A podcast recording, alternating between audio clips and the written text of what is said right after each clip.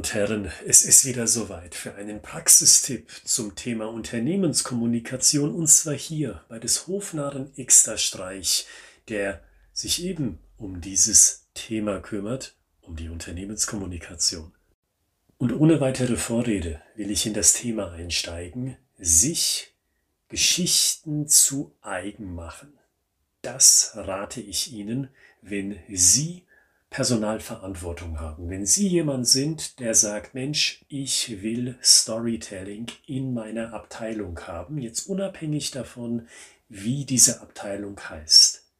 Und in dem Kontext gesprochen, wovor ich Sie warnen möchte, ist, dass Sie sich sagen, wir sammeln mal Geschichten und dann verpflichte ich meine Mitarbeiter, genau diese Stories, die wir gefunden haben, am besten noch Wort für Wort so auswendig zu lernen und so zu präsentieren, wenn Sie das nächste Mal auf interne Stakeholder oder auf Kunden oder auf Lieferanten oder auf Einkäufer treffen und so weiter.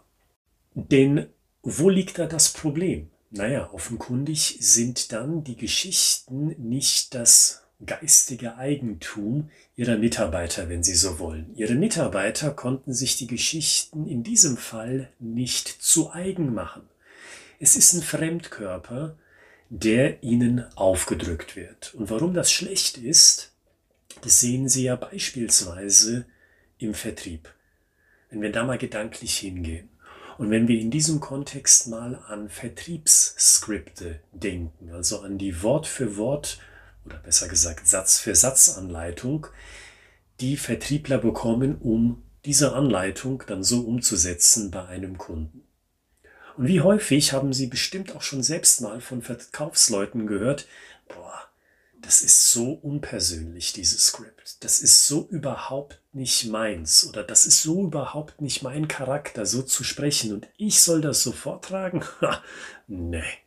Das machen die Vertriebsleute höchstens dann, wenn sie ganz frisch sind und sie noch einen Aufpasser an die Hand bekommen, nämlich einen erfahrenen Vertriebsmann, eine erfahrene Vertriebsfrau, und die Leute sind dann noch in der Ausbildung. Na klar, dann machen sie das, was von ihnen erwartet wird.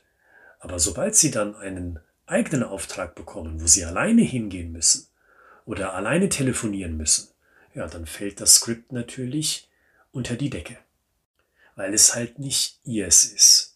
Und dann macht jeder hübsch Vertrieb, wie er oder wie sie will und denkt. Und damit ist die Vergleichbarkeit hin.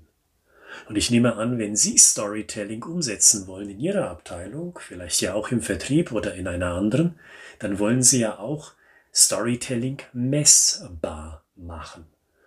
Und dann sind Sie darauf angewiesen, dass inhaltlich gleich kommuniziert wird. Und demzufolge mein Tipp, Geben Sie Ihren Mitarbeitern die Flexibilität zu sagen, ich drücke die Geschichte so aus, wie sie von mir tatsächlich kommen könnte. Mit meinen Worten, mit meinem Charakter da drin.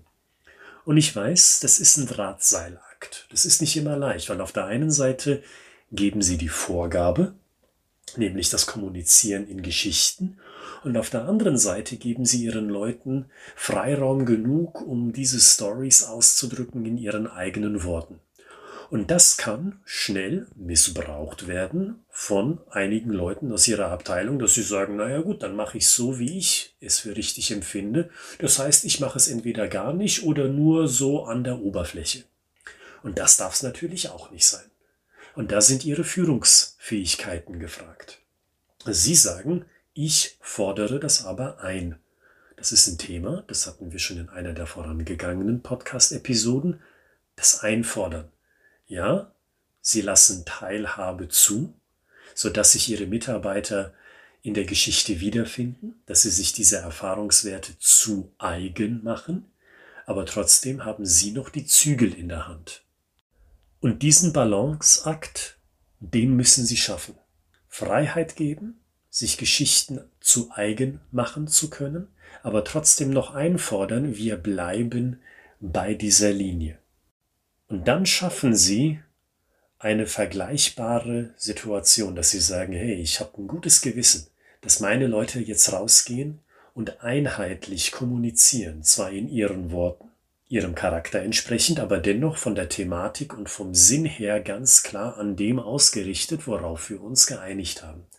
Und dann machen Sie Storytelling vergleichbar. Und dann können Sie gucken, bringt das was in meiner Abteilung? Stellen sich da die Erfolge ein, die ich mir erwartet habe in meiner Position als Führungskraft? Also wagen Sie den ersten Schritt und lassen Sie Ihre Mitarbeiter sich die Geschichten zu eigen machen. Und dafür wünsche ich Ihnen guten Erfolg.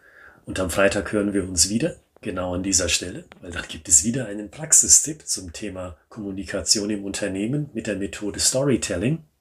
Und wenn Sie bis dahin uns einen Gefallen tun wollen und Sie uns zusätzlich über iTunes hören, dann nehmen Sie sich doch zwei oder drei Sätze Zeit und geben uns ein authentisches Feedback auf diese Podcast-Reihe. Das ist ein kleiner Schritt für Sie, aber es hilft uns eine ganze Menge in Bezug auf den Algorithmus bei iTunes, wie Sie sich denken können. Und noch mehr Leute kommen in den Genuss, hier Praxistipps mitzunehmen für ihre Unternehmenskommunikation. Und so schaffen wir eine tatsächliche Win-Win-Situation. Bis Freitag, bleiben Sie gesund, bleiben Sie kreativ. Ich bin Oliver Gritzmann und ich freue mich auf Sie an diesem Freitag.